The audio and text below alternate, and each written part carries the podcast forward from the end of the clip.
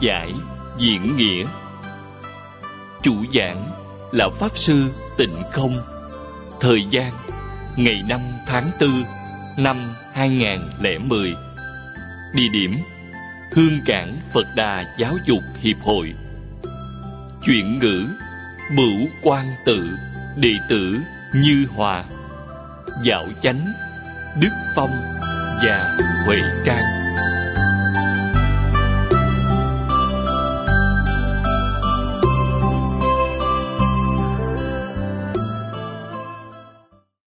Tập 4 Thưa chư vị Pháp Sư, chư vị đồng học, xin ngồi xuống. Xin xem trang 2 trong quyển thứ nhất, phần tiền ngôn, tức là lời nói đầu. Chúng ta đã học đến chỗ cụ niệm tổ giới thiệu sự tán thán của cổ đại đức. Đối với bộ kinh này, tiếp đó, cụ nói, cái gì bổn kinh trì danh niệm phật pháp môn? Là gì pháp môn trì danh niệm phật được nói trong kinh này? Chúng ta đọc từ chỗ này. Viên mãn trực tiếp phương tiện cứu cánh. Nhất siêu trực nhập. Tối cực. Viên đốn. Nghĩa là viên mãn, thẳng thừng, nhanh chóng, phương tiện, rốt ráo. Hễ vượt thoát, bền vào thẳng cảnh giới phật. Viên đốn tột bậc. Trong lần trước, chúng ta ta đọc đến câu này đây là nói vì sao pháp môn này được lắm người tán thán như thế. Tôi nghĩ nó có quan hệ mật thiết với thập phương chư Phật. Có thể nói, pháp môn này trọn khắp pháp giới, hư không giới. Không có vị Phật nào chẳng tán thán A-di-đà Phật. Trong Kinh Di Đà, chúng ta đọc thấy sáu phương Phật ca ngợi trong bản dịch kinh a di đà của huyền trang đại sư, ghi là mười phương phật tán thán, nói rất cặn kẽ. Trong kinh vô lượng thọ và quán kinh, đức phật đều giới thiệu với chúng ta như vậy. Trong khi tu nhân, phật di đà phát nguyện quá vĩ đại, chẳng thể nghĩ bàn. Phật Phật đạo đồng, chư Phật chứng đắc trí huệ và đức tướng chẳng sai biệt. Nhưng do lúc tu nhân, phát nguyện và phát tâm thực sự có sai biệt. Phật Pháp chẳng tách lìa nhân quả, đừng nói là Pháp thế gian, Phật Pháp cũng chẳng tách rời. Lúc chúng tôi mới học Phật, thầy khuyến khích chúng tôi. Thuở ấy, chúng tôi chưa hiểu sâu như thế. Thầy chỉ nói, phải phát tâm, phải rộng kết thiện duyên trong tương lai. Pháp duyên hoàng pháp lợi sanh của anh sẽ thù thắng. Nói với chúng tôi chân tướng sự thật hiện tiền này, chúng tôi nghe xong cảm thấy rất vui vẻ. Kết duyên như thế nào? Thuở ấy chúng tôi sống khá chật vật. Học trò cũng chẳng có bao nhiêu tiền bạc để kết duyên với mọi người. Thì vậy, anh cầm một đồng mua một bao đậu phộng, đứng ở cửa chính. Người ta đến nghe kinh, tặng mỗi người một hạt. Đó là kết duyên. Mua kẹo, tặng mỗi người một chút, dùng tâm cung kính, dùng vẻ mặt tươi cười để đón người ta tiếp đãi đại chúng tới nghe kinh. Pháp duyên giảng kinh của thầy Lý rất tốt. Đại khái là thính chúng cả ba, bốn trăm người. Thì dạy tôi môn phương pháp này. Về sau, chúng tôi có sức, không chỉ dùng phương pháp này để kết duyên, mà dùng cách kết pháp duyên trọng yếu hơn. Chúng tôi bắt đầu in tặng những tấm thẻ, sau đó là kinh sách. Do khoa học kỹ thuật tiến bộ, chúng tôi tặng băng thâu âm, băng thu hình, hiện thời bèn tặng CD. Chúng ta có truyền hình vệ tinh, có mạng Internet, đều nhằm kết pháp duyên. Nhưng sau này, chúng tôi thâm nhập kinh tạng, hiểu rõ pháp môn này.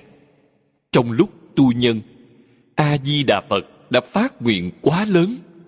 Phật Phật đạo đồng, giữa chư Phật có thể nói, tức là đúng như Kinh đã nói như thế này.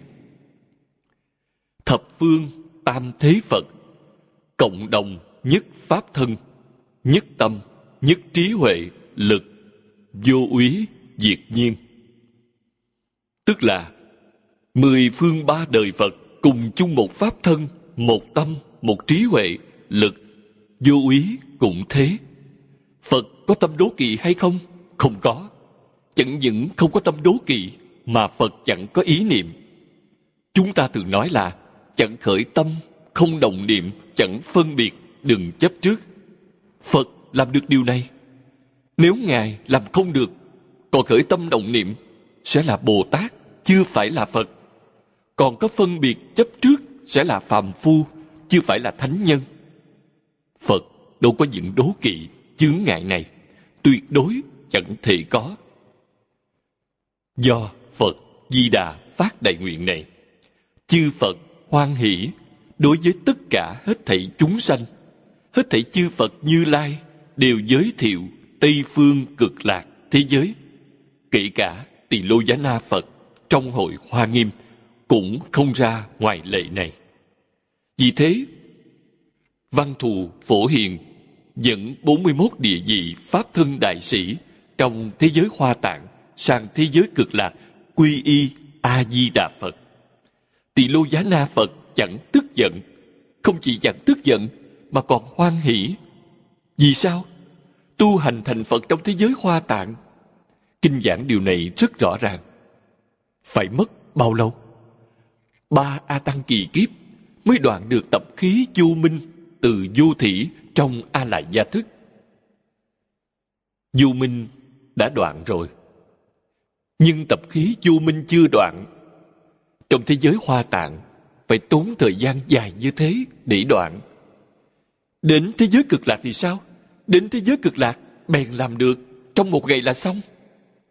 Phương tiện thù thắng như thế, mười phương thế giới chẳng có, chỉ riêng A-di-đà Phật là có.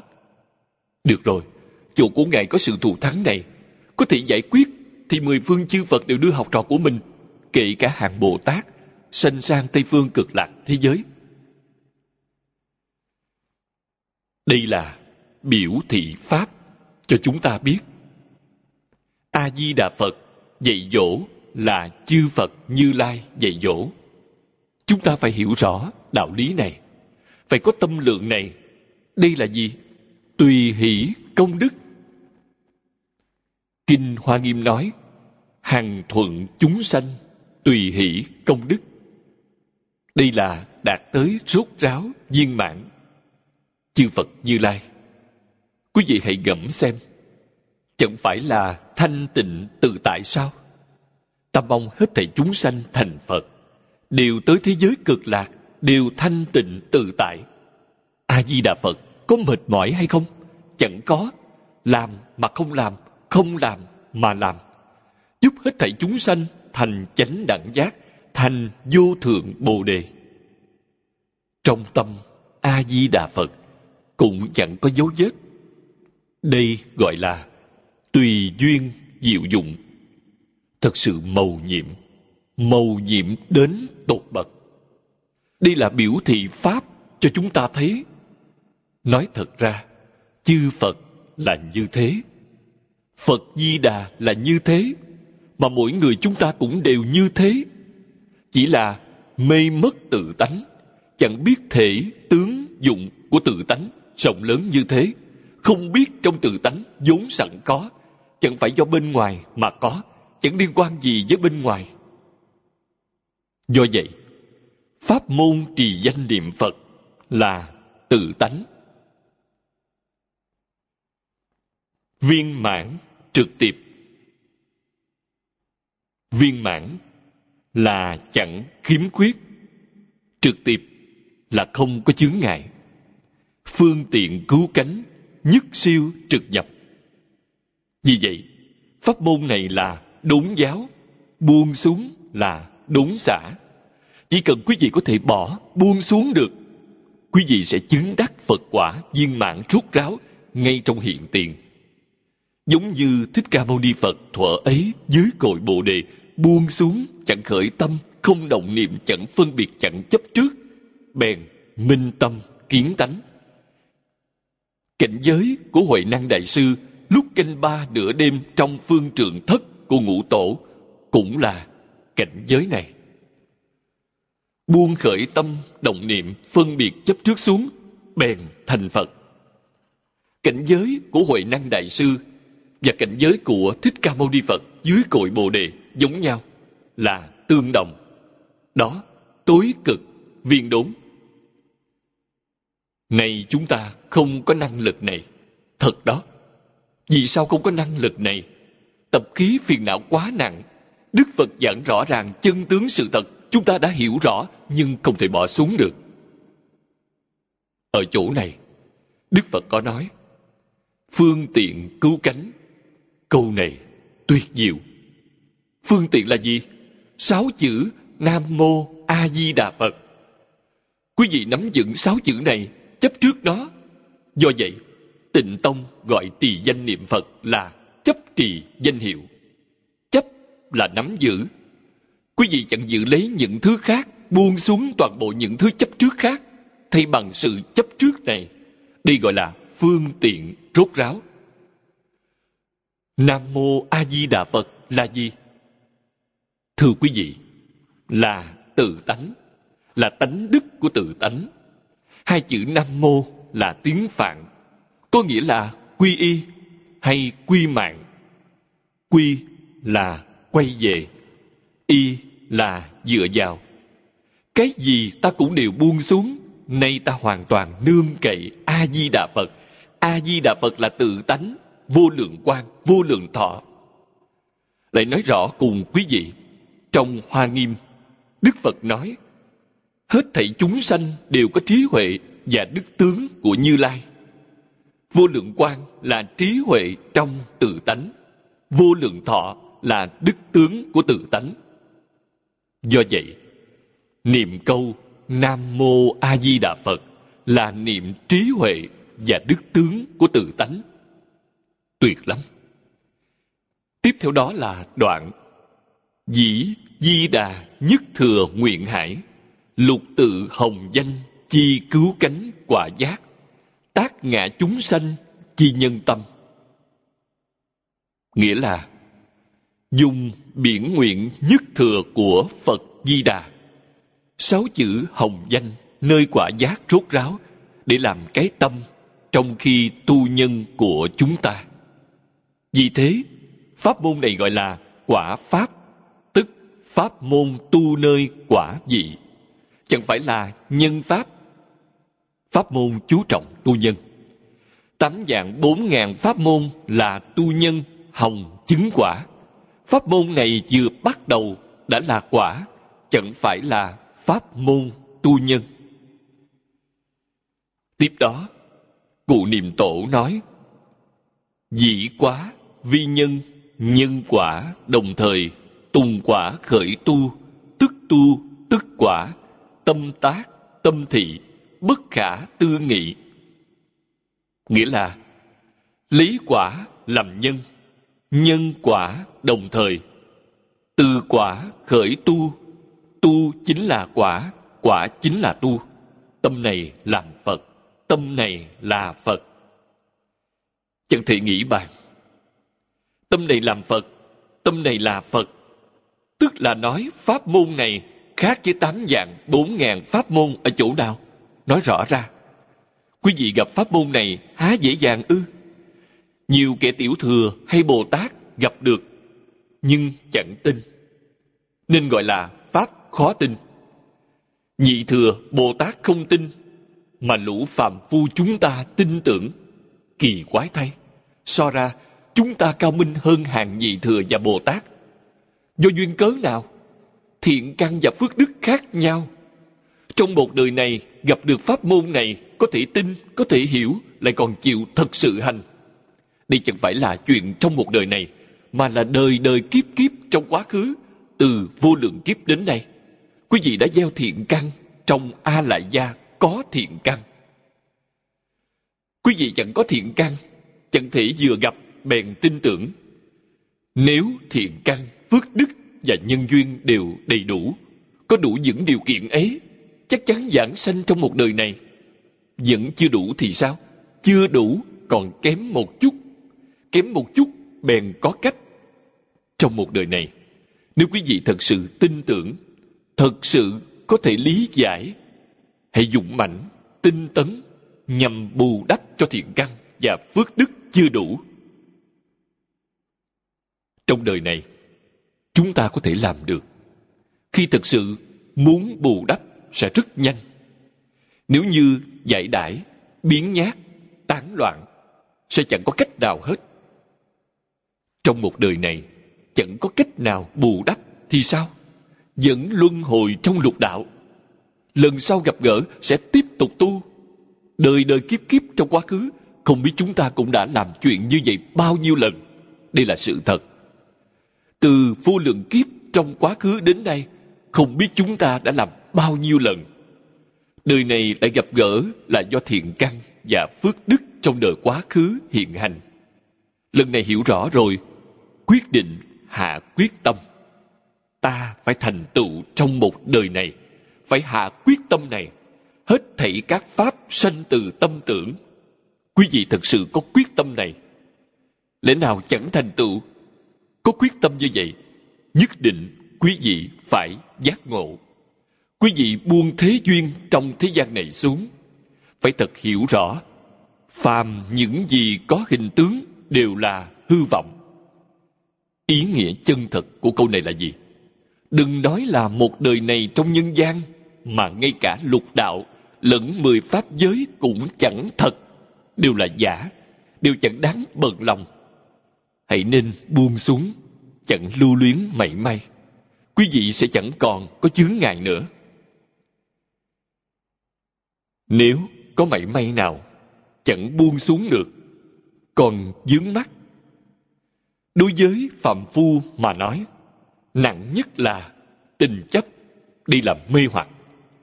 Buông được những thứ này, những thứ khác sẽ buông dễ dàng, nhất định phải biết. Những thứ như tiếng tâm, lợi dưỡng, ngũ dục lục trần là quả hại. Tình chấp chẳng phải là chuyện tốt. Sau khi quý vị thấy thấu suốt, tình chấp là nghiệt chuyên. Nó chướng ngại quý vị chứng quả, chướng ngại quý vị khai ngộ, chướng ngại quý vị niệm Phật giảng sanh. Trong thế gian này, chẳng lẽ cha mẹ, thân thuộc chúng ta đều từ bỏ. Điều này dường như đã trái phạm luân thường. Thật vậy. Làm thế nào để có thể làm trọn vẹn đôi bề?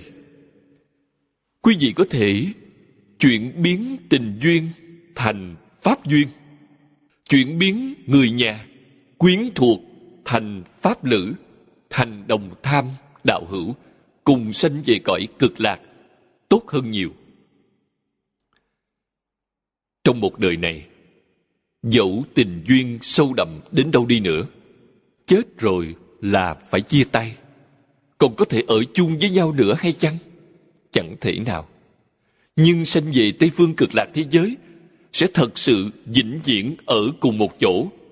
Bất luận quý vị ứng hóa trong đường nào, đều có thể thấy rõ ràng họ cần giúp đỡ quý vị bèn sanh trong cùng một đường với họ, giúp họ một tay.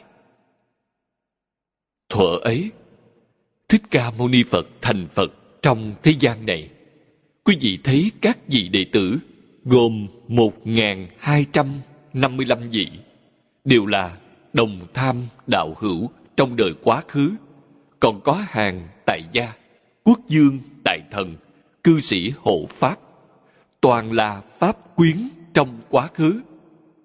Do gì giúp đỡ chúng sanh, nên giáo hóa chúng sanh mới được thuận lợi như vậy. Phải hiểu đạo lý này, chúng ta sẽ chuyển biến thành công. Thị tâm, thị Phật, thị tâm, tác Phật. Tâm này là Phật, tâm này làm Phật. Đức Thế Tôn đã nói câu này trong Quán Vô Lượng Thọ Phật Kinh.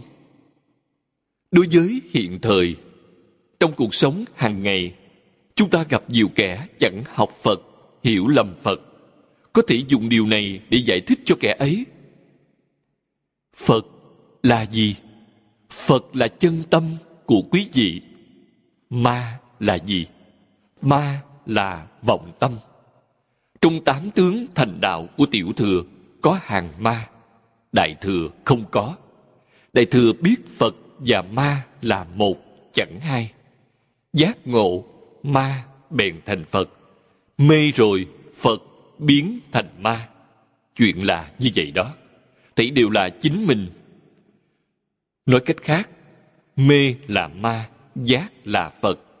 Tâm thì sao? Tâm không có giác hay mê, giác hay mê là vọng tâm. Chân tâm chẳng có giác hay mê.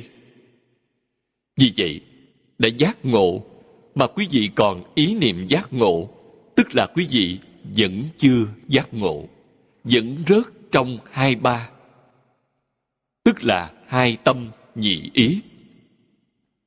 Hai ba là bất giác, nhận thấy mê và giác đối lập. Làm gì đi nữa thì vẫn là hai thứ.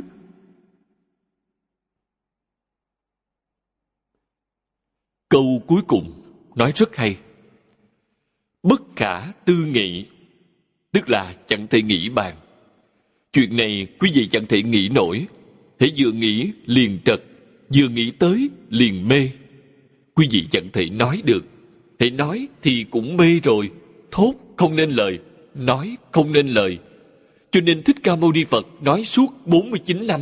Tuy nói suốt 49 năm, nhưng đúng như Đức Phật đã nói rất hay. Nói mà chẳng nói, chẳng nói mà nói. Chúng ta nghe lời này càng nghe càng hồ đồ. Lời Ngài nói là thật. Ngài nói lời giả, chúng ta nghe hiểu rõ lắm, chẳng có vấn đề gì. Ngài nói lời thật, càng nghe càng hồ đồ. Chúng ta phải biết dụng tâm để hiểu. Do vậy, Đức Phật mới bảo chúng ta quý vị phải biết nghe. Biết nghe là như Mã Minh Bồ Tát đã dạy trong Khởi Tính Luận. Ly ngôn thuyết tướng. Nghĩa là quý vị nghe nhưng đừng chấp trước tướng nói năng. Nghe nhưng chẳng chấp trước, chẳng phân biệt sẽ là đúng. Nói cách khác, thật sự có thể chẳng khởi tâm, không động niệm, chẳng phân biệt, chẳng chấp trước. Ai nghe như vậy? Phật nghe như vậy. Có khởi tâm, động niệm, nhưng chẳng có phân biệt chấp trước. Ai nghe như thế? Bồ Tát nghe như thế. Có khởi tâm, động niệm, vẫn còn phân biệt, nhưng không chấp trước. Đó là cái nghe của A-la-hán.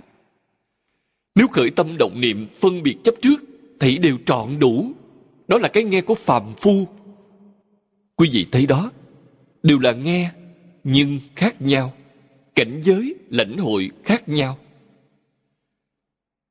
Quý vị thấy danh từ khởi tính trong bộ khởi tính luận của mã minh bồ tát.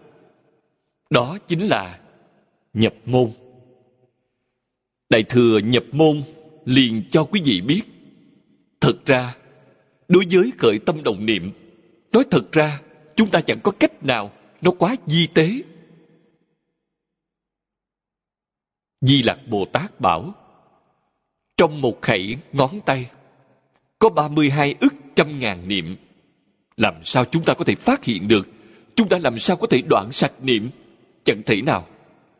Do chúng ta chẳng phải là bậc thượng thượng thừa nhưng chúng ta có thể học theo bậc thượng thừa. Bậc thượng thừa là Bồ Tát. Bồ Tát có khởi tâm đồng niệm, quyết định chẳng có phân biệt chấp trước.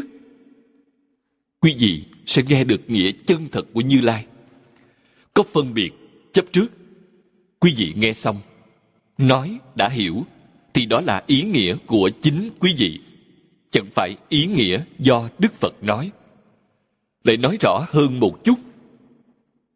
Đó chẳng phải là kiến giải do tánh đức của quý vị, mà là kiến giải trong a lại gia thức. Vì sao? Vì quý vị có phân biệt chấp trước vẫn là a lại gia làm chủ tể a lại gia là vọng tâm. Tri kiến trong vọng tâm chẳng phải là chân tâm, còn cách chân tâm một tầng. Do điều này mà biết tu hành phật pháp là tu gì? Chính là hai chữ, buông xuống. Buông xuống là được. Thật sự, có thể đạt đến chẳng nghĩ bàn. Điều gì cũng chẳng nghĩ tới điều gì cũng chẳng nói tới. Người ta hỏi, quý vị bèn trả lời, chẳng hỏi, cái gì cũng không biết. Còn hãy hỏi tới, điều gì cũng biết. Không ai hỏi quý vị, tâm quý vị hoàn toàn ở trong định. Đó là căn bản trí. Kinh bát nhã bảo là, bát nhã vô tri. Lúc không có duyên, bát nhã vô tri ở trong đại định. Đó chính là cảnh giới đại niết bàn thanh tịnh, tịch diệt. Người khác có cảm, quý vị lập tức có ứng. Khi ứng thì không gì chẳng biết. Đó là gì? Căn bản trí khởi tác dụng, không gì chẳng biết. Giống như trong kinh đã kể chuyện ngài xá lợi phất. Ngài xá lợi phất trí huệ bậc nhất, không có vấn đề nào bắt bí ngài được. Bao nhiêu người thịnh giáo xá lợi phất, ngài đều đối đáp trôi chảy có người tới hỏi thích ca mâu ni phật, vì sao xá lợi phất có đại trí huệ như vậy? Trí huệ của ngài cho đâu mà có? Phật giơ cái trống lên, gõ trống. Đức phật lấy cái trống làm tỷ dụ.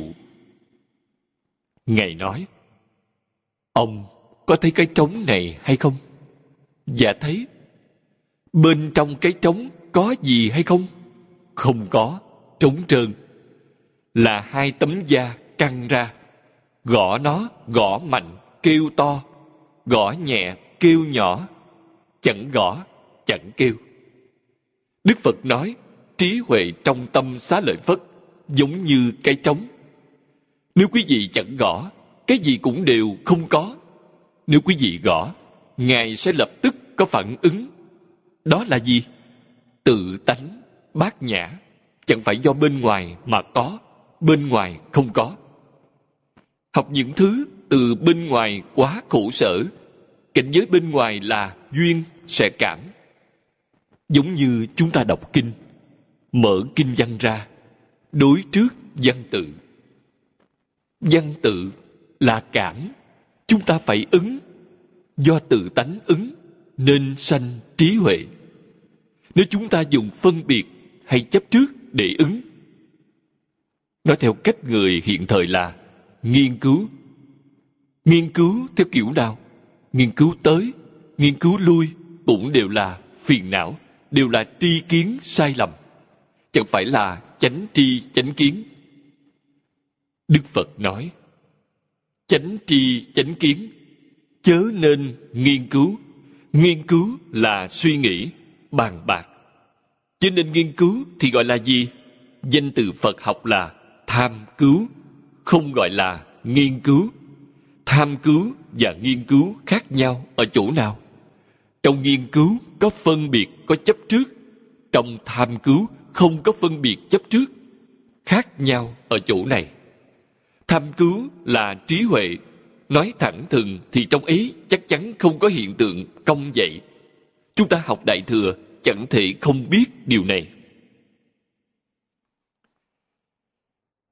Tiếp đó, dẫn sách yếu giải của ngẫu ích đại sư. Trong di đà kinh yếu giải, có một đoạn như thế này. Nhất thanh a di đà phật, tức thích ca bổn sư, ư ngũ trượt ác thế, sở đắc chi a nậu đa la tam miệu tam bồ đề pháp, kim dĩ thử quả giác toàn thể thọ giữ trượt ác chúng sanh. Nại chư phật sở hành cảnh giới, duy phật, giữ phật, năng cứu tận. Phi cửu giới tự lực sở năng tính giải giả.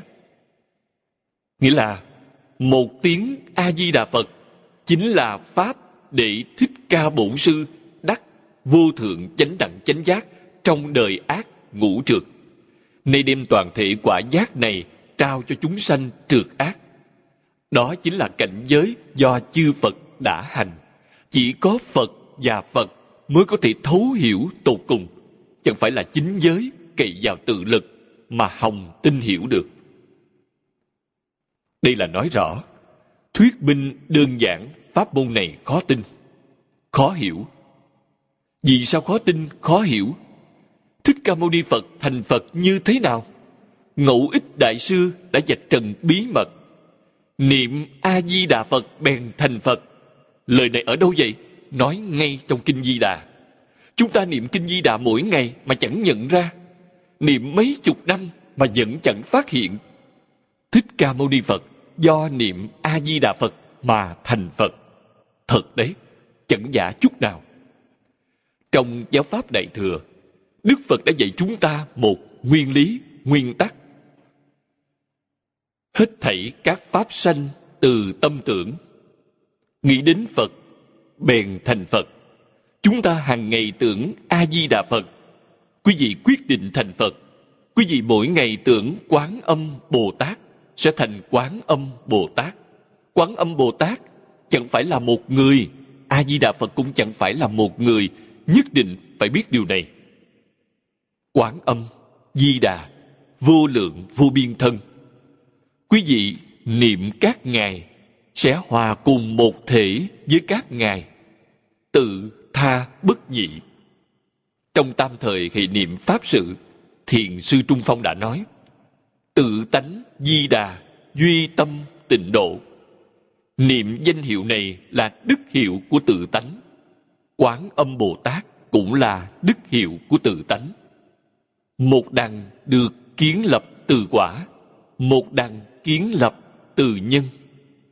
Danh hiệu phật là nói theo quả, danh hiệu bồ tát là nói theo nhân.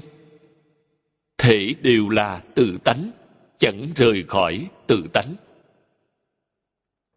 Câu này rất quan trọng. Thích ca mâu ni phật thành phật như thế nào? Điều này được chính đức phật dạy rõ trong kinh. Đây là pháp để ngài đắc a nậu đa la tam miệu tam bồ đề. Cả câu này là tiếng phạn. Dịch sang nghĩa tiếng hán thì có thể dịch là vô thượng chánh đẳng chánh giác. A là vô. Chữ a trong a di đà phật phải dịch là vô. Nậu đa la là thượng. A nậu đa la là vô thượng. Tam là chánh. Dịch sang nghĩa tiếng hán là chánh. Miệu là đẳng đẳng trong bình đẳng. Phía sau lại có một chữ tam là chánh, bồ đề là giác. Do vậy, dịch toàn bộ sang nghĩa tiếng hán là vô thượng chánh đẳng, chánh giác.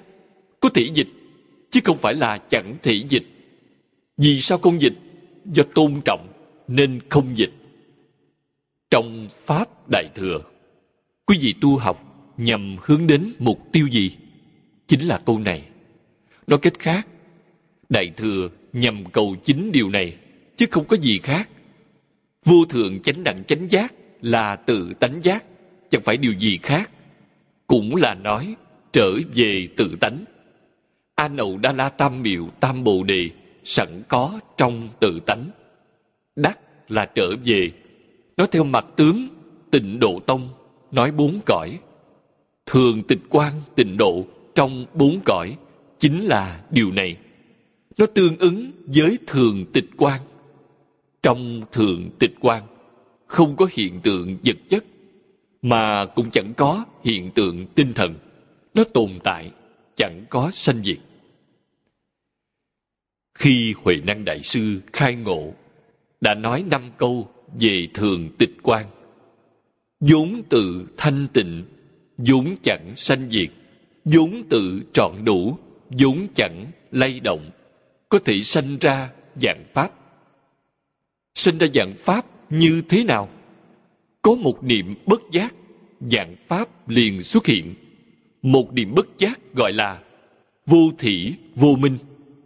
Quý vị phải nhớ đức phật giảng rất rõ ràng rất minh bạch. Vô thị, thị là bắt đầu vô thị là không có bắt đầu vì sao có một niệm bất giác? Chẳng có lý do, chẳng thể nghĩ bàn, chẳng có sự gì. Nếu quý vị muốn truy cứu một niệm bất giác, vì sao có một niệm bất giác? Quý vị đọa lạc ngay lập tức. Quý vị thấy, quý vị có phân biệt, có chấp trước, liền từ chỗ cao nhất rớt xuống lục đạo luân hồi. Do vậy, đức phật dùng danh từ này hay lắm. Vô thị quý vị cho nên truy cứu. Đừng nên truy cứu nó bắt đầu khi nào. Cho nên truy cứu đúng là vô thỉ. Mãi cho đến khi đọc phần đối thoại giữa đức thế tôn và di lặc bồ tát, chúng tôi mới hơi hiểu rõ chân tướng sự thật này. Vì sao nó vô thỉ? Nó quá ngắn ngủi. Quý vị hãy nghĩ xem nay chúng ta tính trong một giây khẩy ngón tay bốn lần. Một niệm là thời gian bao lâu? Một ngàn hai trăm tám mươi triệu phần của một giây. Quý vị có thể nói nó bắt đầu từ đâu hay chăng? Chúng ta nói bắt đầu thì chẳng biết đã trải qua bao nhiêu niệm. Bởi lẽ, niệm tồn tại trong một thời gian quá ngắn ngủi, tạm bợ kinh thường nói là một sát na, là thời gian cực ngắn. Nhưng ngắn tới mức nào sẽ nói mơ hồ, chẳng rõ ràng. Di lặc bồ tát giảng rõ ràng chuyện này, chẳng mơ hồ chút nào. Một cái khẩy ngón tay có ba mươi hai ức trăm ngàn niệm. chúng ta khẩy ngón tay lẹ làng, có thể là tôi khẩy nhanh hơn được năm lần nói chung khẩy chừng bốn lần. Nếu khẩy năm lần sẽ là một ngàn sáu trăm triệu, tức là năm nhân với ba trăm hai mươi triệu. Quý vị thấy tốc độ lại như thế, làm sao có thể nói nó có sanh diệt? Vì thế, chẳng thể nói nó sanh diệt, tính không kịp. Do vậy, kinh phật bảo là sanh diệt đồng thời. Chữ đồng thời có thể giảng theo cách này. Bất sanh bất diệt, chỉ có thể nói theo cách này. Quý vị phải thật sự hiểu ý nghĩa của cách nói này. Nếu thật sự chẳng sanh diệt, nói bất sanh bất diệt chẳng phải là nói nhảm, nói dư thừa hay sao? Xác thực có sanh diệt, nhưng sanh diệt với tốc độ quá nhanh. Quý vị không có cách nào quan sát mắt chẳng thể thấy được, ý niệm nghĩ không ra. Cho nên chỉ nói sự sanh diệt ấy là bất sanh, bất diệt. Trong bất sanh, bất diệt có sanh diệt. Sanh diệt chính là bất sanh diệt. Bất sanh diệt chính là sanh diệt. Quý vị, mới hiểu chân tướng sự thật rõ ràng, minh bạch. Chúng ta hiểu rõ ràng, minh bạch thì nói thật ra vẫn là phân biệt chấp trước chẳng dùng đến phân biệt chấp trước, vẫn không hiểu rõ lắm, chẳng hiểu rõ rệt. Vì sao? Chưa biết dùng chân tâm, mà chính là dùng vọng tâm. Thật sự, chưa hiểu rõ lắm thì quý vị đừng cố nữa. Hãy cứ thật thà niệm a di đà phật. Về thế giới cực lạc, sẽ chẳng hiểu rõ ràng sao? Đây là biện pháp tốt đẹp, cần gì phải chuốc lấy phiền phức? Cung kính niệm kinh đại thừa một biến. Đó là công đức.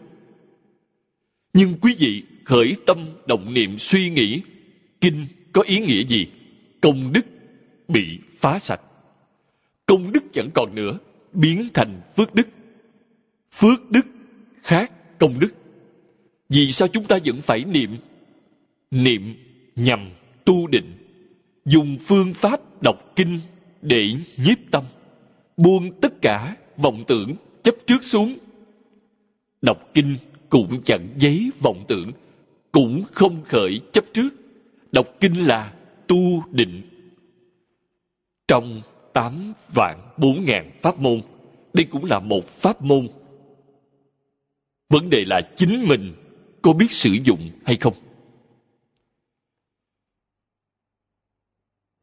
Mấy câu tiếp theo có thể nói là rất trọng yếu đối với tịnh tông.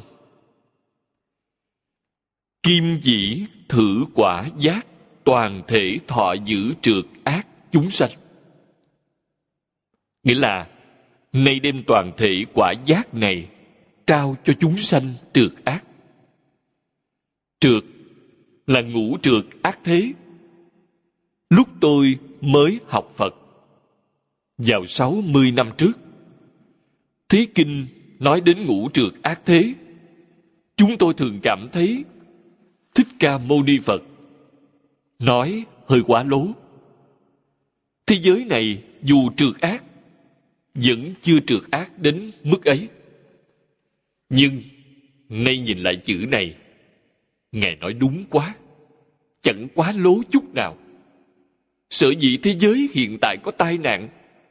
Tai nạn gì sao mà có? Do dính dáng đến trượt ác. Trượt là hỗn trượt, tức là dơ bẩn, đục ngầu. Ác là thập ác.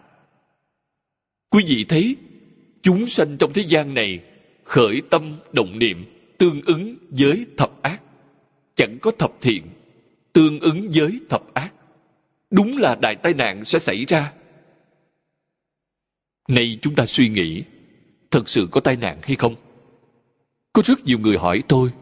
Tôi nói, hãy nên biết là thật đấy. Vì sao?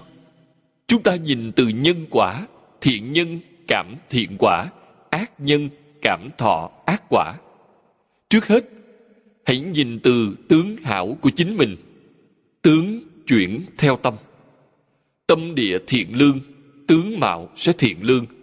Tâm địa thiện lương, thân sẽ khỏe mạnh thầy lan bành hâm nói rất hay. Bất thiện quý vị sẽ nhiễm bệnh. Trong bản báo cáo, ông ta đã nói như thế. Bất nhân nhân là thương yêu con người. Kẻ bất nhân dễ bị bệnh gan. Kẻ bất nghĩa dễ mắc bệnh phổi. Nó có cảm ứng với phổi.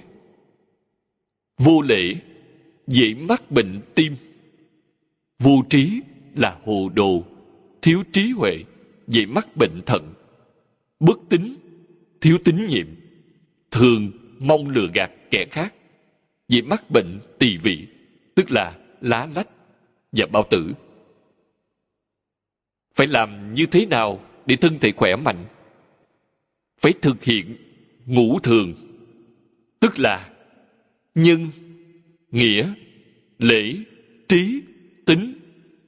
Quý vị đều làm được. Ngũ thường chính là ngũ giới trong phật pháp. Chẳng sát sanh là nhân. Chẳng trộm cắp là nghĩa. Chẳng tà dâm là lễ.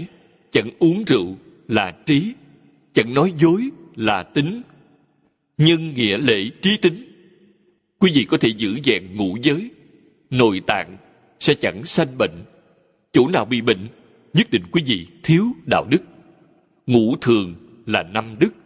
Do thiếu đức nào, nên quý vị mới bị bệnh ấy. Bị bệnh mà quý vị hiểu đạo lý này, ta khéo tu đức, khiến cho ngũ tạng lục phủ khôi phục bình thường, chẳng còn bệnh nữa. Trung y dùng thuốc men để chữa bệnh. Hiệu quả chỉ được ba phần sửa đổi tâm tư thái độ chiếm mất bảy phần. Nếu biết thay đổi tâm tư thái độ, lại dùng một chút thuốc men để phụ trợ, sẽ trị bệnh hết sức hữu hiệu. Do phật đã chứng đắc viên mãn quả giác, tức là đã trở về tự tánh viên mãn, đem điều này giáo hóa chúng sanh giúp đỡ chúng sanh. Đó là chư phật sở hành cảnh giới. Ở đây, câu này bảo rõ với chúng ta. Hết thảy chư phật đều là niệm a di đà phật mà thành phật, không có ngoại lệ. Quý vị tin được không? Tôi đọc kinh hoa nghiêm trong lần tham học thứ nhất của phần 53 lần tham học tỳ kheo các tường dân dạy thiện tài đồng tử 21 pháp môn niệm Phật. Tôi đã giảng rồi, nhưng suy nghĩ vẫn chưa thấu triệt. Vì sao? Lúc ấy, chưa đạt tới cảnh giới như hiện thời. Nhưng tôi nói, 21 pháp môn niệm Phật, bao quát tất cả các pháp môn do thập phương tam thế, hết thảy chư Phật, Bồ Tát đã nói. Hãy triển khai, thì môn nào cũng đều là pháp môn niệm Phật. Cổ Đại Đức nói, đúng thế, mỗi pháp môn đều là pháp môn niệm Phật. Nhưng pháp môn niệm A-di-đà Phật là pháp môn nói thẳng thừng, ổn thỏa, thích đáng, nhanh chóng, dễ dàng, thành công cao. Là quả giác rút ráo, viên mãn. Duy Phật, giữ Phật, năng cứu tận. Nghĩa là chỉ có Phật với Phật mới có thể thấu hiểu tột cùng. Cứu tận là hiểu rõ triệt để. Tánh, tướng, sự, lý, nhân quả. Tới khi thành Phật, quý vị mới hiểu rõ. Bồ Tát chưa được. Đối với chuyện này, Bồ Tát có thể điệu giải, nhưng trong kinh, Đức Phật có nêu một tỷ dụ, tức là ngắm trăng qua một lớp the. The là gì? The là lượt là rất mịn, the, sa, nhiễu, đoạn, rất mịn, trong suốt. Giống như sa, nhưng trong suốt còn mịn hơn sa nữa. Quý vị có thể nhìn thấy bên ngoài qua lớp the, ngắm trăng qua sự ngăn cách này. Bồ Tát đối với Pháp này có thể lý giải, nhưng vẫn chưa hoàn toàn thấy tường tận. Cho nên nói, phi cửu giới tự lực, nghĩa là chẳng phải do chính sức lực của chúng sanh trong chính pháp giới. Chính pháp giới đặc biệt dùng sức của chính mình. Nếu được Phật gia trì, quý vị sẽ có thể tin, có thể hiểu. Chẳng có Phật lực gia trì dựa vào sức của chính mình, chắc chắn quý vị chẳng có cách nào cả. Tại đây cũng là hé lộ một tin tức. Này chúng ta có thể tin, có thể hiểu pháp môn này, lại còn muốn thật sự hành. Quý vị phải nghĩ, chính mình đã được Phật lực gia trì. Không có Phật lực gia trì sẽ làm không được.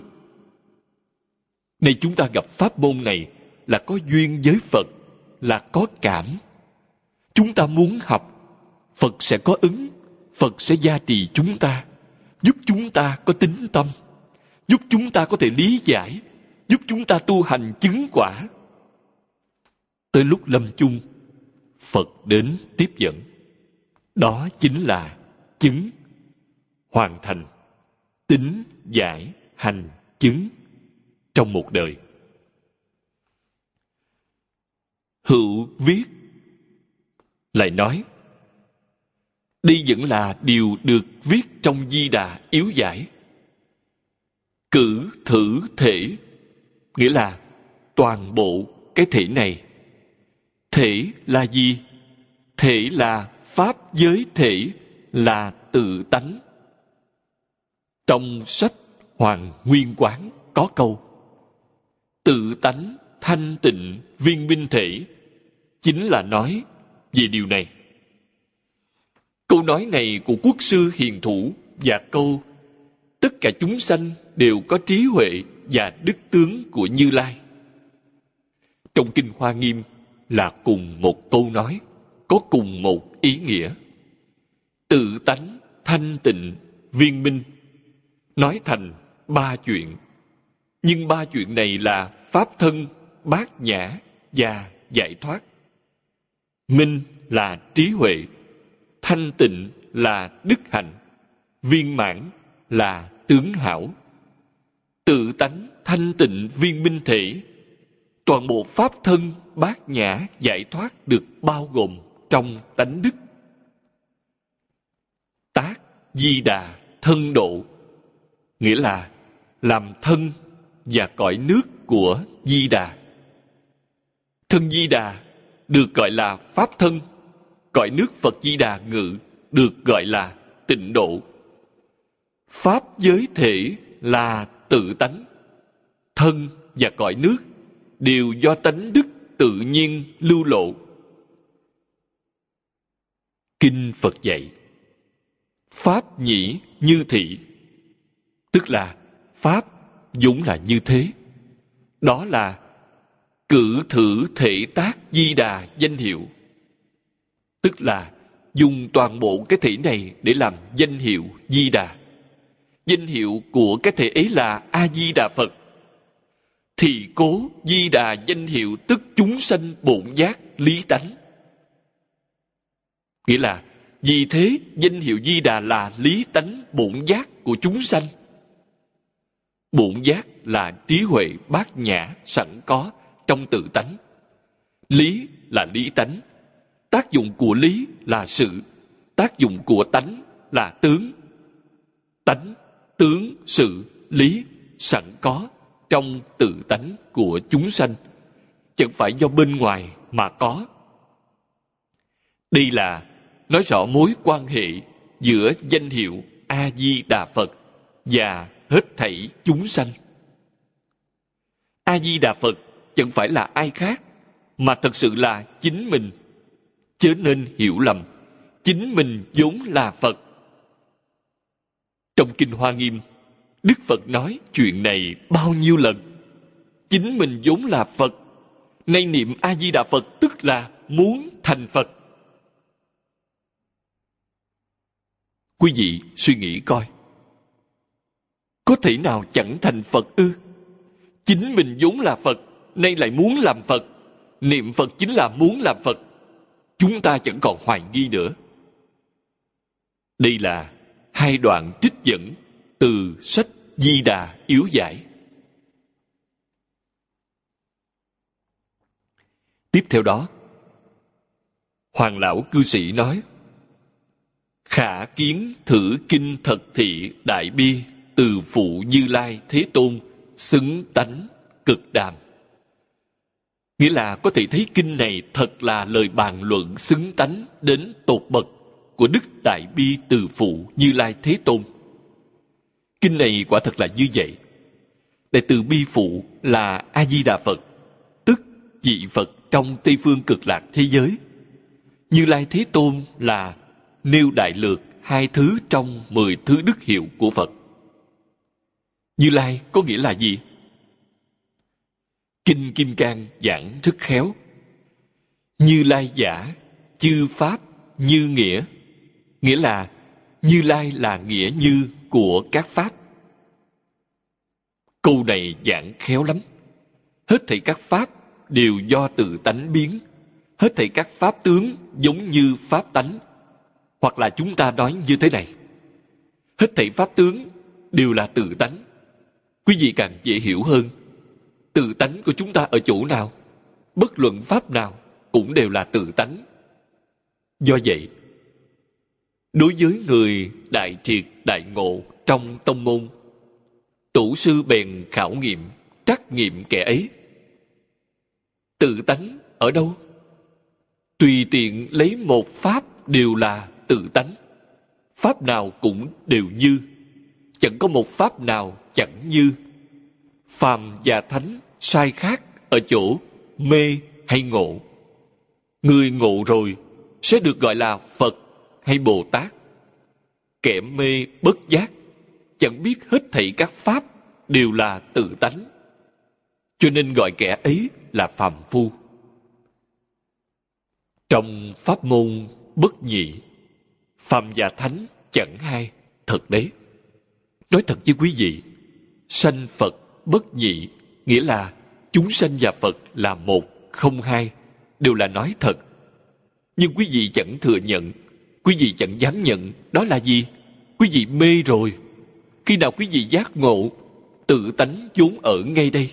Vấn đề gì cũng đều được giải quyết. Vì thế, kinh này là đức thế tôn xứng tánh cực đàm. Cực là tột cùng. Nay chúng ta gọi là đỉnh cao nhất không có gì cao hơn được. Viên mãn đến rốt ráo, không còn gì viên mãn hơn. Bộ kinh này đúng là như vậy, chẳng giả. Chư phật bí tạng. Chữ bí này chẳng phải là bí mật. Quý vị phải hiểu, trong phật pháp không có bí mật. Có bí mật sẽ chẳng thể nói với người khác. Trong phật pháp không có điều ấy bí trong phật pháp là nói đến sự sâu xa, kính nhiệm. Sự lẫn lý đều quá sâu, chẳng dễ liễu giải, ẩn kín. Đây là nói, thập phương tam thế hết thảy chư phật như lai trong không ngàn mé thế giới, trong mười pháp giới của các thế giới chư phật, giáo hóa chúng sanh trong lục đạo. Giảng kinh thuyết pháp, giáo hóa chúng sanh bốn chữ, chư phật bí tạng. Có ý nghĩa này. Lại nói là hòa bàn thác xuất, nghĩa là giải bày trọn hết, chẳng giữ lại. Giống như chúng ta đại khách, dọn thức ăn đầy mâm, toàn bộ dọn ra hết. Cái mâm ấy chính là bộ kinh này. Trong bộ kinh này có nội dung gì?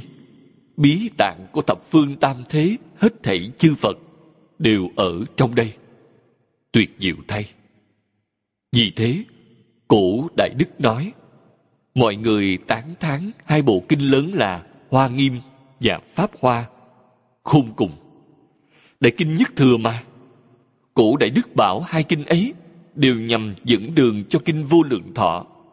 Nếu tôi chấp nhận cách nói này, tôi tin tưởng tịnh độ quý vị thấy thầy lý khuyên tôi như vậy, nhưng tôi chẳng tiếp nhận. Tôi tiếp nhận tịnh độ là do giảng kinh hoa nghiêm. Phải biết cũng là giảng được bảy, tám năm rồi. Có một hôm, bỗng nhiên dấy lên ý niệm. Nghĩ coi, văn thù phổ hiền, tu pháp môn gì? Thiện tài đồng tử tu pháp môn gì? Giảng kinh chưa đến phần sau lật phần sau ra.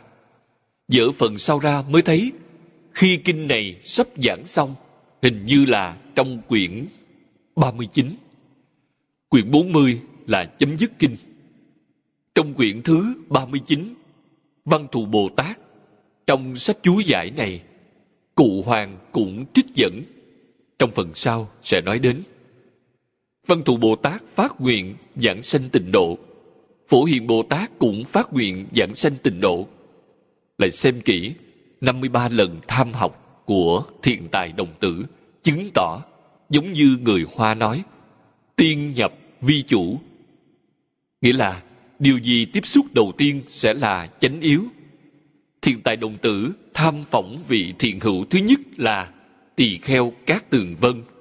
Ngày niệm a di đà phật, tu ban châu tam muội chuyên tu niệm phật, cầu sanh tịnh độ. Ngày giảng cho thiện tài 21 pháp môn niệm phật. Tôi vừa mới nói với quý vị 21 môn này triển khai thành vô lượng vô biên pháp môn. Chẳng có một pháp môn nào chẳng phải là pháp môn niệm phật. Tương ứng với chư phật, bí tạng, hòa bàn, thác xuất.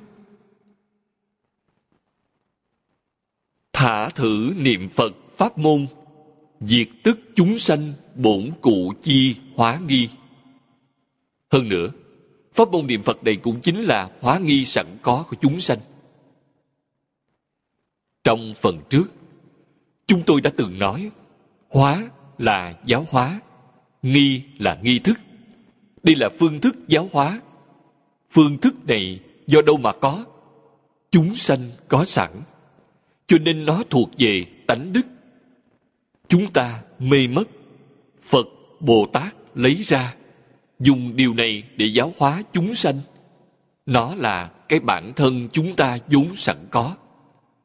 Nghi thức này giống như cách chúng ta học tập trong các trường học hiện thời, tiểu học, trung học, đại học, nghiên cứu sinh. Chúng ta tu học cũng giống như vậy. Thời gian mê trong lục đạo quá lâu mê quá sâu, chẳng thể quay lại ngay được. Phải làm từ từ. Trước hết là buông xuống phiền não nghiêm trọng nhất. Buông xuống chấp trước nghiêm trọng nhất. Chẳng hề chấp trước hết thảy các pháp thế gian lẫn suốt thế gian. Thưa quý vị, lục đạo sẽ chẳng còn nữa. Chúng đều là giả. Trong kinh kim cang, đức phật nói, hết thảy pháp hữu vi như mộng huyễn bọt bóng. Do quý vị có chấp trước, nên bèn hiện tướng này, đó là mộng cảnh. Khi tỉnh khỏi chấp trước, tỉnh rồi, lục đạo không còn nữa. Quý vị sẽ tìm không ra lục đạo, tỉnh lại sẽ là cảnh giới nào? Là tứ thánh pháp giới. Thanh văn duyên giác bồ tát phật, cảnh giới này xuất hiện cảnh giới này vẫn là một mộng cảnh. Vì thế, lục đạo là mộng trong mộng. Tư thánh do đâu mà có? Tư thánh do phân biệt và vọng tưởng mà có. Có vọng tưởng, có phân biệt, sẽ có tứ thánh pháp giới. Trong tứ thánh pháp giới, thanh văn duyên giác bồ tát là phân biệt. Sau khi đoạn sạch phân biệt, bèn thành phật. Phật trong tứ thánh pháp giới, chưa đoạn vọng tưởng, có khởi tâm động niệm, tức là vô minh phiền não chưa đoạn. Nếu đối với pháp thế gian và xuất thế gian chẳng khởi tâm, không động niệm, thật sự tỉnh, mười pháp giới sẽ không có. Do vậy, thưa với quý vị, phàm những gì có hình tướng đều là hư vọng hết thảy pháp hữu vi như mộng huyễn bọt bóng, là thật chẳng giả. Đây là sau khi tỉnh lại, bèn thoát khỏi mười pháp giới. Cảnh giới ấy sẽ gọi là nhất chân pháp giới. Chân là gì? Chân là vĩnh hằng không thay đổi. Quý vị thấy trong thế gian này, động vật có sanh, lão, bệnh tử, thực vật có sanh, trụ, dị, diệt. Khoáng vật như núi, sông, đại địa, kể cả tinh cầu, có thành trụ hoại không, biến đổi trong từng sát na. Vô thường. Người trong cõi thật báo trang nghiêm của chư phật như lai đều chẳng khởi tâm, không động niệm, chẳng phân biệt, chẳng chấp trước. Cho nên thế giới ấy không biến hóa. Quý vị sanh vào thế giới ấy là hóa sanh, chẳng sanh bằng bào thai đều là thân kim cang bất hoại.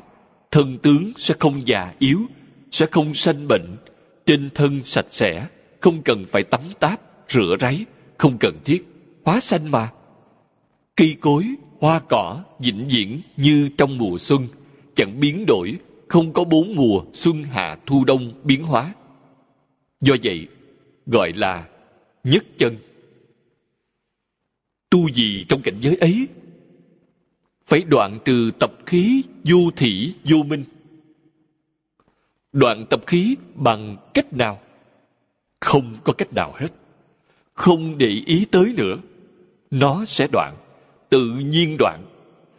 Cổ nhân dùng tỷ dụ bình rượu để nói về tập khí. Phương pháp này rất hay. Bình rượu chứa rượu, đổ sạch sành xanh rượu, chui sạch bông quả thật là một giọt cũng chẳng còn. Nhưng vẫn ngửi thấy mùi. Đó là tập khí. Không có cách nào diệt trừ. Không thể làm gì khác hơn là mở toan nắp bình. Bỏ ở đó. Để một năm hay nửa năm, ngửi thử sẽ không thấy mùi nữa. Do vậy, sự tu hành của người ấy trong cõi ấy được gọi là vô công dụng đạo. Căn bản là không màng tới mặc cho nó biến mất nhưng ở trong ấy pháp thân bồ tát thần thông quảng đại chúng sanh trong mười phương thế giới có cảm ngay lập tức có ứng sẽ làm những chuyện ấy có cảm bèn có ứng, cảm ứng hết sức rất nhanh. Đấy là như sách Hoàng Nguyên Quán đã nói, một niệm vừa động, bèn trọn khắp pháp giới, bất luận quý vị đồng niệm nào. Vì thế, sau khi đọc bộ luận này, chính mình phải hiểu, chúng ta khởi tâm động niệm, dấy lên thiện niệm. Những người tâm địa thanh tịnh trọn khắp pháp giới hư không giới đều thu được, đều nhận được tin tức ấy. Giống như chúng ta đang ở trên màn hình TV, toàn bộ hoạt động của quý vị họ thấy hết. Quý vị có thể gạt gẫm được người nào hay không? Quý vị khởi lên ác niệm, họ cũng biết hết, chẳng thể giấu giếm mảy may nào. Đừng tưởng người ta không biết, biết toàn bộ. Quý vị chỉ có thể giấu giếm chúng sanh mê hoặc điên đảo, họ không biết, chứ không gạt được người giác ngộ. Đây là chân tướng sự thật. Một niệm trọn khắp pháp giới. Một niệm sinh ra vô tận. Đó tức là nói, nó biến huyễn vô cùng, chứa đựng cả không lẫn có. Trong giáo pháp Đại Thừa thường nói, tâm bao thái hư, lượng châu xa giới. Nghĩa là tâm bao trùm hư không, lượng trọn khắp các cõi, nhiều như cát. Thật đó. Một niệm là như vậy, một hạt di trần cũng là như vậy. Bất luận là hiện tượng vật chất hay tinh thần, toàn bộ đều là như vậy. Hơn nữa, vật chất và tinh thần là một, không hai. Nếu quý vị đã học ba tế tướng của A Lại Gia Thức, quý vị sẽ biết. Trong Đại Thừa Phật giáo, dùng ba tế tướng của A Lại Gia Thức để giải thích duyên khởi của vũ trụ. Vũ trụ do đâu mà có? Dạng vật do đâu mà có? Sinh mạng do đâu mà có? Ta từ đâu đến? Giải thích hết sức rõ ràng. Vì sao có thể hiểu rõ như thế? Đó là cảnh giới do chính những người đó giác ngộ, chứng đắc chẳng phải do nghiên cứu, quan sát, suy đoán như trong khoa học. Chẳng phải, mà do họ đích thân thấy, họ trở về tự tánh, thật sự hiểu rõ toàn bộ tánh, tướng, sự, lý, nhân quả trong tự tánh.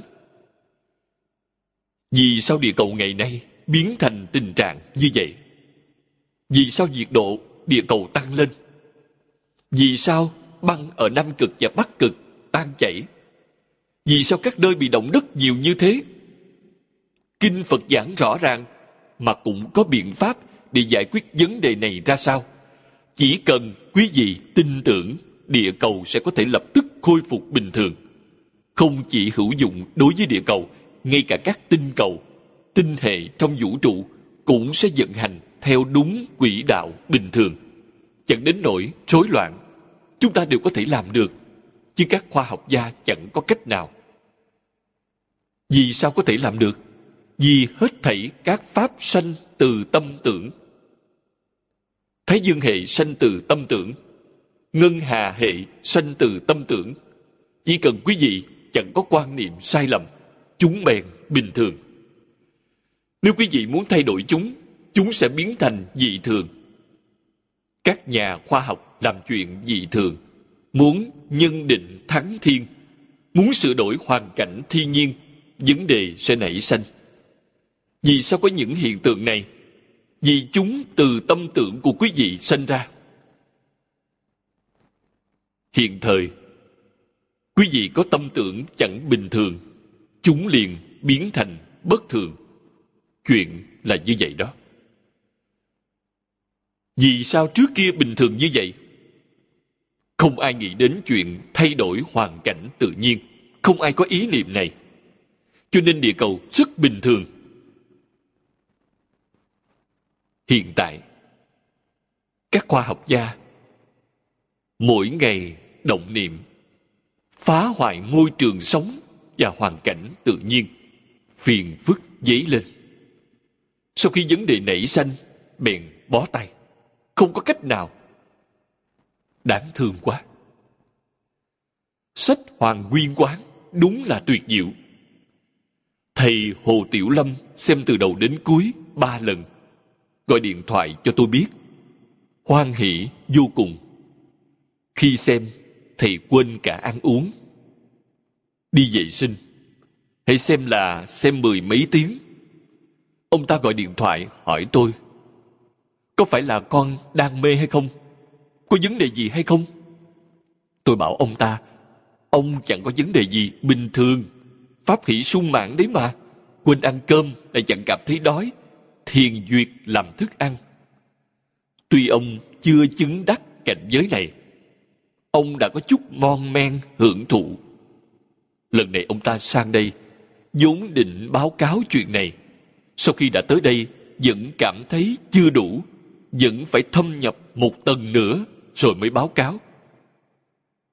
Tôi nói, được, bài luận văn này của quốc sư hiền thủ chẳng dài, nhưng thật là phi phạm.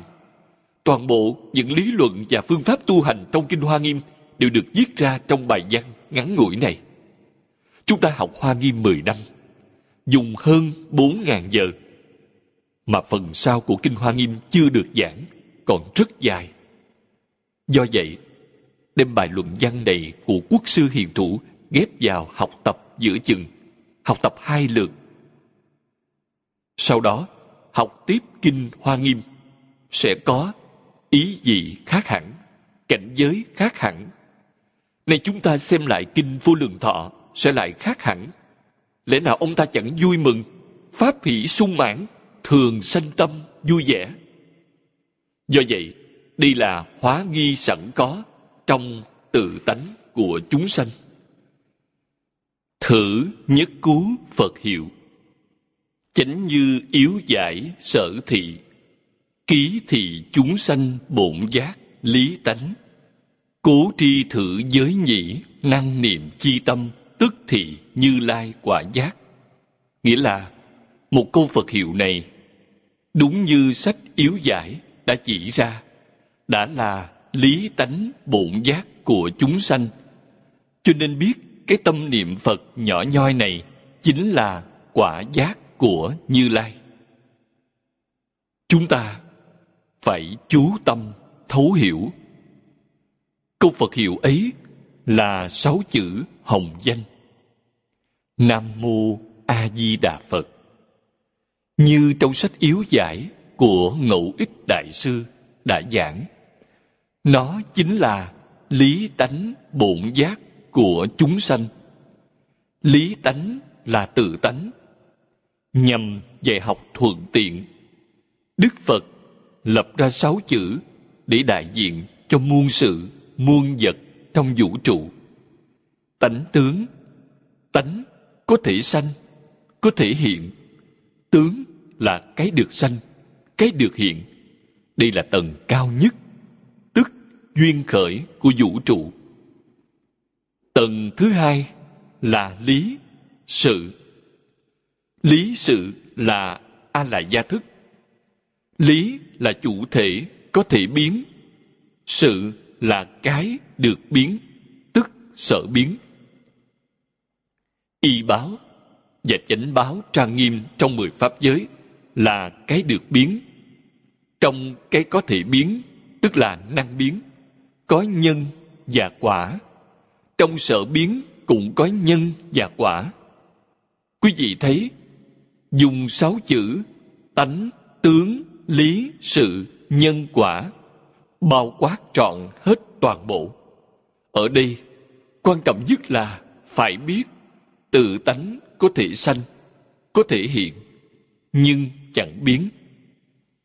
Cõi thật báo trang nghiêm của chư phật như lai. Là cảnh giới này do vậy, nó được gọi là nhất chân pháp giới. Đến tầng lý sự, năng biến biến thành a la gia thức hiện tướng vô lượng vô biên ở trong ấy, chẳng phải là bất biến, mà là biến hóa khôn lường, biến đổi trong từng sát na. Khi chúng ta học những điều này, cũng không có cách nào để diễn tả, nói không được do vậy, tôi đã nghĩ tới thuở nhỏ, chơi ống kính vàng hoa. Đơn giản như vậy đó. Quý vị thấy kết cấu của ống kính vàng hoa là ba mảnh gương. Ở giữa, bỏ mấy mảnh giấy màu khác nhau. Quý vị xoay nó, sẽ thấy những thứ biến hóa bên trong. Quý vị xoay cách nào cũng chẳng tìm được một mô thức giống nhau. Có cùng một đạo lý như vậy. A lại gia thức khởi tác dụng, biến thành y báo và chánh báo trang nghiêm trong mười pháp giới giống như ống kính dạng hoa. Kính dạng hoa chuyển động không ngừng. Niệm này khởi lên, niệm kia diệt mất. Tiền niệm diệt, hậu niệm khởi. Vì thế, chúng ta thấy tướng được hiện là hiện tượng gì? Là một thứ gần như là tướng liên tục. Chẳng phải là hai tướng giống nhau, chẳng có. Về căn bản cũng chẳng giống hệt nhau, mà là tương tự. Giống như chúng ta coi phim, dùng dụng cụ sau đây. Cuộn phim, tức là phim điện ảnh. Quý vị thấy phim bỏ vào máy chiếu phim. Một giây chiếu được 24 tấm. Ống kính đóng hay mở, tức là đối với tấm phim dùng để rọi, hệ ống kính mở, tấm phim ấy bèn được chiếu lên màn bạc. Ống kính đóng lại, đổi sang tấm kế tiếp. Tốc độ quá nhanh. Trong một giây là 24 tấm. Chúng ta thấy dường như hình ảnh cử động trên màn bạc. Thật ra, chúng bất động. Đâu có động, từng tấm khác nhau. Do vậy, quý vị biết, sau khi lật ngửa con bài mới biết thế giới này là tướng liên tục tương tự. Quý vị thấy, trong điện ảnh, 24 tấm phim trong một giây đã gạt được mắt ta. Chúng ta ngỡ là thật. Đức Phật nói hiện thời, sự tướng biến hóa trong thế gian theo tốc độ nào? Trong một giây là 1.280 triệu tấm. Tốc độ chuyển động như vậy, làm sao chúng ta biết nổi? 24 tấm đã gạt chúng ta được rồi. Này tôi cho quý vị biết, trong một giây có bao nhiêu tấm? 1.280 triệu. Nói với chúng ta chân tướng sự thật này. Vì thế, có những thứ ấy tồn tại hay không? Không có. Dạng pháp đều là không. Chúng ta thường nói nhân quả chẳng không. Nhân quả chẳng không là so với gì để nói? So với tương tục mà nói. Nói đối với tướng tương tục liên tục, trong ấy có nhân quả. Bảo quý vị phải dè chừng, cẩn thận. Lên cao hơn nữa thì sao? Lên cao hơn nữa thì nhân quả cũng không. Tới thường tịch quan, nhân quả chẳng có, hoàn toàn trở về tự tánh. Nhân quả cho đâu mà còn nữa. Trong thường tịch quan, ngay cả hiện tượng vật chất lẫn hiện tượng tinh thần đều không có, nhưng có kiến văn giác thi Bởi lẽ, kiến văn giác thi là tánh đức, biến thành a lại gia thức là khi nhất niệm vọng động. Bèn biến thành a lại gia thức, kiến văn giác thi trong a lại gia biến thành thọ tưởng hành thức. Khi mê sẽ là thọ tưởng hành thức. Giống như tiến sĩ Giang Bụng Thắng dùng nước làm thí nghiệm. Nước có thể thấy, nghe, đó là thọ tưởng hành thức. Cội nguồn của thọ tưởng hành thức là gì? Cội nguồn là kiến văn giác tri. Kiến văn giác tri trong tự tánh là trí huệ và đức năng sẵn có trong tự tánh. Đức Phật nói rõ ràng như thế, nói minh bạch như thế. Các nhà khoa học chẳng nói đến chỉnh báo như tóc, lông của chúng ta. Y báo như di trần, đều là tướng được hiện. Chúng ta thường nói, sanh diệt trong từng sát na. Thật sự, quý vị không có cách nào hiểu được khái niệm này. Hiểu lời Di Lặc Bồ Tát nói, trong một cái khẩy ngón tay có 32 ức trăm ngàn niệm. Từ đây chúng ta mới có khái niệm. Bất luận là đầu lông hay di trần đều thuộc về vật chất. Trong hiện tượng vật chất có kiến văn giác tri. Nay chúng ta đã mê. Nói cách khác, có thọ tưởng, hành thức. Trong một đầu lông đều có. Hết thảy các sợi lông hết thảy các di trần thảy đều có. Trong phật pháp nói, di trần, các nhà khoa học hiện thời dùng danh từ nguyên tử, điện tử, hạt, căn bản, khoa, khắc, đều gọi là di trần. Là hiện tượng vật chất, có tinh thần hay không? Có. Có thọ tưởng hành thức. Trong hạt cơ bản, có thọ tưởng hành thức. Nó biến hóa. Nghe theo ai chỉ huy, ai đang biến hóa nó? Ý niệm chúng ta khởi tâm động niệm. Nó bèn thuận theo ý niệm của chúng ta mà biến hóa. Ý niệm của chúng ta là thiện. Sẽ chẳng có thứ gì bất thiện. Ý niệm của chúng ta là bất thiện. Sẽ chẳng có gì là thiện. Nếu chúng ta đều là thiện niệm, cho nên đức phật mong chúng ta, mong các đệ tử phật nêu gương tốt cho hết thảy chúng sanh. Thực hiện từ nơi đâu? Thực hiện từ lục hòa kính. Vì thế, đoàn thể trong phật môn được gọi là tăng đoàn. Quý vị thấy khi chúng tôi thuyết tam quy y quy y tăng, chúng trung tôn. Chúng là đoàn thể trong phật pháp. Chúng là nói từ bốn người trở lên, ở cùng một chỗ chung sống, tu hành chung với nhau. Một đoàn thể như vậy tu lục hòa kính kiến hòa đồng giải. Cách nhìn, cách nghĩ của ta và cách nhìn của mọi người như nhau, gọi là kiến hòa đồng giải, giới hòa đồng tu. Nghĩa là mọi người ở cùng một chỗ, tuân thủ quy củ. Chẳng tuân thủ quy củ sẽ loạn. Giới luật là quy củ. Sau đó là thân đồng trụ, ý vô tránh, ý đồng duyệt. Nghĩa là thân cùng ở, miệng chẳng tranh cãi, cùng vui vẻ chia sẻ, ý kiến. Đó là vui vẻ ở cùng một chỗ. Lợi đồng quân, đây là nói bình đẳng, hưởng thụ hết thảy các thứ cúng dường, không có đặc quyền. Đó là lục hòa kính. Thuở thích ca mâu ni phật tại thế, mọi người khất thực. Tôi đi khất thực khất thực được cúng dường kha khá, cơm và thức ăn ngon lành người kia khất thực. Nhà người ta nghèo khổ, cúng thí khác hẳn. Ngày hôm nay, chúng ta được món lợi này thì làm sao? Chẳng phải là xin xong bèn ăn ngay? Không thể.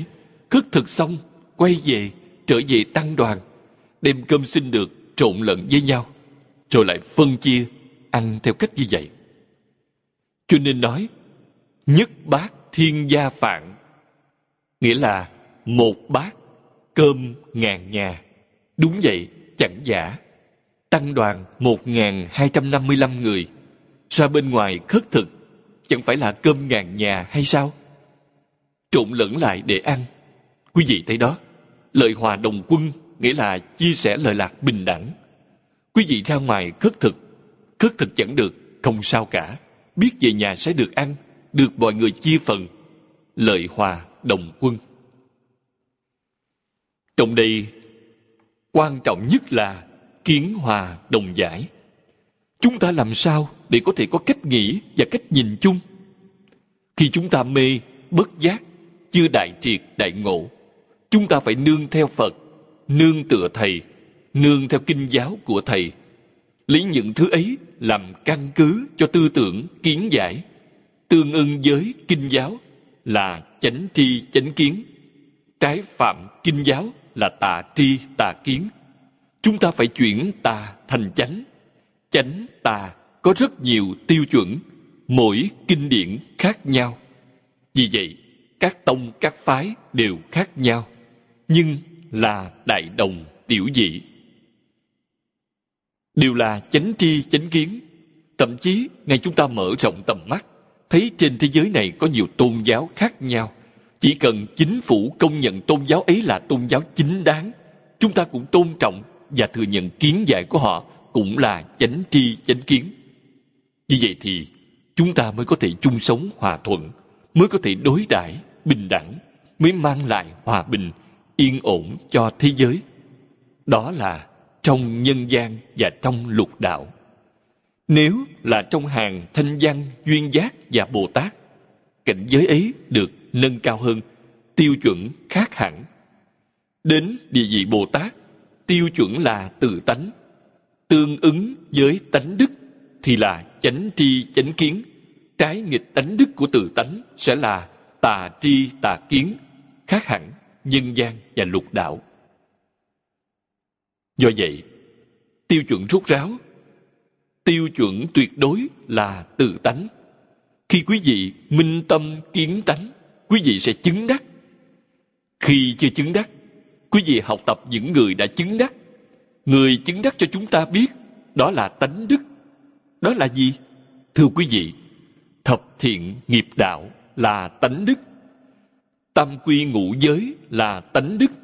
Thái thượng cảm ứng thiên của đạo giao là tánh đức. Âm chất văn của văn xương đế quân cũng là tánh đức. Đệ tử quy của Nho gia cũng là tánh đức. Dạng ngũ luân ngũ thường tứ duy bát đức là tánh đức, là chứng đắc của chư Phật Bồ Tát. Chúng ta chưa chứng đắc, phải nương theo giáo huấn của các ngài để hành. Tùy thuận tánh đức, kiến lập chánh tri chánh kiến và kiến hòa đồng giải. Tu lục hòa kính như thế nào?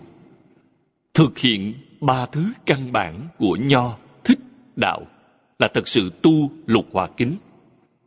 Lục hỏa kính sẽ được thực hiện, thực sự làm. Bắt đầu làm từ đâu? Làm từ chính mình. Đừng đòi hỏi người khác. Quý vị sẽ là đệ tử thật sự của Đức Phật. Chỉ đòi hỏi chính mình, đừng đòi hỏi ai khác.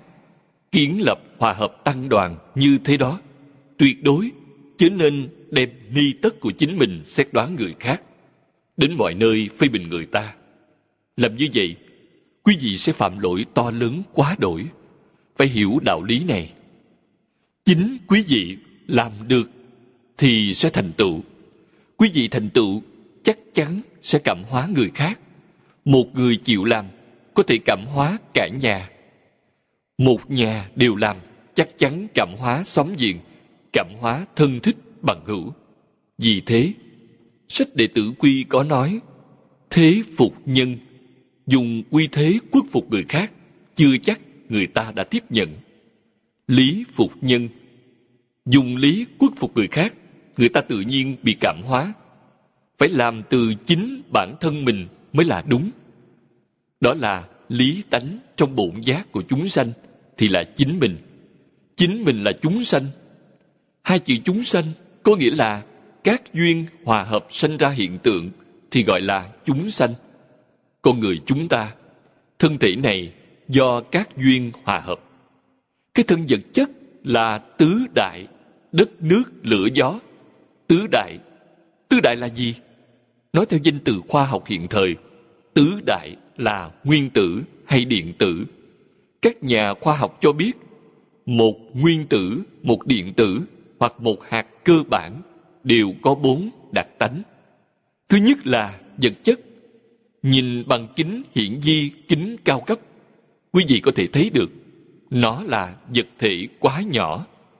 Quý vị chẳng thể đụng tới, nhưng có thể thấy nó. Nhà Phật gọi tánh chất này là địa đại, địa tượng trưng cho vật chất. Một vật thể bé như thế có mang điện tích, chứa âm điện hay dương điện. Dương điện được gọi là hỏa đại, âm điện là thủy đại. Nó có độ ẩm và nhiệt độ. Độ ẩm là thủy đại, nhiệt độ là hỏa đại. Nó chuyển động chứ không tĩnh lặng, chuyển động với tốc độ rất nhanh. Sự chuyển động ấy gọi là phong. Dùng phong để tượng trưng nên gọi là phong đại. Địa thủy hỏa phong là nói về vật chất cơ bản hay hạt căn bản. Di Lặc Bồ Tát dạy chúng ta niệm niệm thành hình thì hình là tứ đại. Chúng có bốn hiện tượng này. Hình giai hữu thức nghĩa là hình đều có thức. Câu này quan trọng. Thức là gì? Thức là thọ tưởng hành thức. Chỉ cần là vật chất, chắc chắn có thọ tưởng hành thức. Nước là vật chất. Tiến sĩ Giang Bổn Thắng đã làm thí nghiệm với nước, chứng minh vật chất có thọ tưởng hành thức. Tôi bốn lần sang Nhật Bản tham dự hội nghị quốc tế. Có hai lần đi phỏng vấn. tôi sang Nhật Bản sáu lần. Trong sáu lần này, tôi đã hai lần tới thăm phòng thí nghiệm của tiến sĩ Giang Bổn Thắng. Tôi tới thăm, ông ta đã giảng giải, cặn kẽ. Ông ta làm thí nghiệm mấy chục dạng lần. Chứng minh nước thật sự có kiến văn giác đi. Tôi bảo ông ta, vẫn chẳng phải chỉ có hiện tượng này. Nay quý vị đã thấy nó có thọ tưởng hành thức. Đối với những thí nghiệm này, nước bộc lộ sắc tướng cho quý vị thấy. Nhưng trong kinh Phật nói sắc thanh hương vị có bốn loại hiện tượng quý vị chỉ mới thấy sắc vẫn chưa phát hiện thanh hương vị tôi nói quý vị phải tiếp tục nỗ lực. Tôi mong quý vị dùng phương pháp khoa học. Nước có âm thanh, có hương, vị. Quý vị có thể làm thí nghiệm để xem xét. Công đức, vô lượng. Đó là như kinh phật đã nói. Bất luận vật chất gì cũng đều có thọ tưởng hành thức, đều có sắc, thanh, hương, vị. Hãy dùng một phương pháp trắc nghiệm khác chẳng dùng nước nữa. Quý vị thấy hôm qua, mấy người bọn họ báo cáo ở nơi đây, họ dùng cơm, lấy ba chén cơm. Một nồi cơm nấu xong, xới ra ba chén để hai mươi ngày.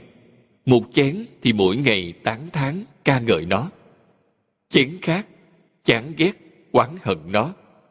Còn một chén nữa, về căn bản là mặc kệ không màng tới. Hai mươi ngày sau, chén được tán tháng mỗi ngày, cơm biến thành màu vàng, có mùi thơm. Chén bị oán hận trở nên hết sức khó ngửi, biến thành đen thui. Chén không được để ý cũng bị hư. Nó thật sự hiểu được ý nghĩ của con người. Đó là gì? Đó là thị hiện, có sắc hương vị, còn âm thanh chưa có cách để làm thí nghiệm. Đối với lời đức phật dạy hoàn toàn làm thí nghiệm sẽ thấy hết thảy vật chất đều có sắc thanh hương vị đều có bốn hiện tượng này xuất hiện. Phật pháp kỳ diệu, khiến cho các nhà khoa học phải gắn công chứng thực. Vì thế, ý niệm của chúng ta có mối quan hệ với tướng mạo, muốn đẹp đẽ, ngàn muôn phần, đừng tới thẩm mỹ viện theo như họ đã tường trình trong ngày hôm qua thẩm mỹ viện khổ lắm. Tốn cả đống tiền để đầy đọa bản thân. Chịu bao nhiêu đầy đọa, gần như mất mạng. Lầm lạc quá. Chỉ cần quý vị có tâm tốt, tướng mạo sẽ đẹp đẽ, tướng chuyển theo tâm. Vì sao quý vị không tin chuyện này? Tâm tốt, tướng sẽ tốt đẹp. Tâm tánh tốt, thân sẽ khỏe khoắn. Thân lẫn tâm khỏe mạnh. Đừng bị kẻ khác lừa gạt phật bồ tát chẳng lừa ai, luôn nói lời chân thật mà quý vị chẳng nghe. Quý vị nghe lời chuyên viên thẩm mỹ, chẳng phải là tự chuốc khổ đó sao? Chúng ta muốn thân lẫn tâm khỏe mạnh, phải tin vào chính mình. Tâm niệm phải lành, tư tưởng phải lành.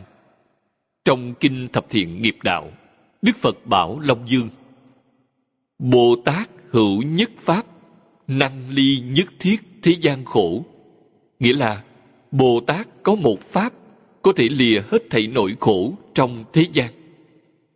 Pháp gì vậy? Là thiện pháp, tức là thập thiện nghiệp đạo. Tư tưởng của quý vị tương ứng với thập thiện nghiệp. Kiến giải của quý vị tương ứng với thập thiện nghiệp. Ngôn ngữ, hành vi của quý vị tương ứng với thập thiện nghiệp. Chẳng có điều gì bất thiện, thân và tâm khỏe mạnh hạnh phúc mỹ mãn sẽ thật sự đạt được. Do vậy, đừng nên cầu bên ngoài. Tiếp theo đó, sách viết, cố tri thử giới nhĩ, năng niệm chi tâm, tức thị như lai quả giác. Nghĩa là, cho nên biết cái tâm năng niệm nhỏ nhoi chính là quả giác của như lai. Như lai quả giác là tự tánh. Quả giác nơi tự tánh chữ giới nhĩ thường thấy trong kinh phật nhằm hình dung một niệm vô cùng di tế. Nói thật ra, di tế đến cùng cực là như Di Lặc Bồ Tát đã nói. Trong một cái khẩy ngón tay, có 32 ức trăm ngàn niệm, đó là giới nhĩ, tức một niệm tâm. Chúng ta không có cách nào phát hiện điều này.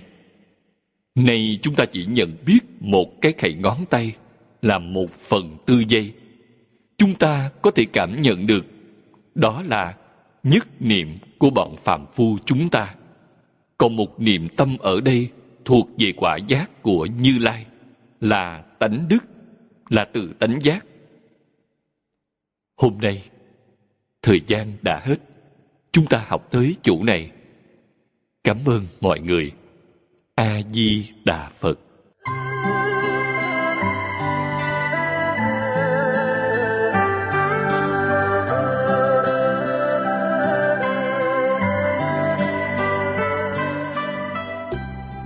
đại chúng đạo tràng tịnh độ, thành tâm cúng dường và chuyển âm người đọc phật tử thiện quan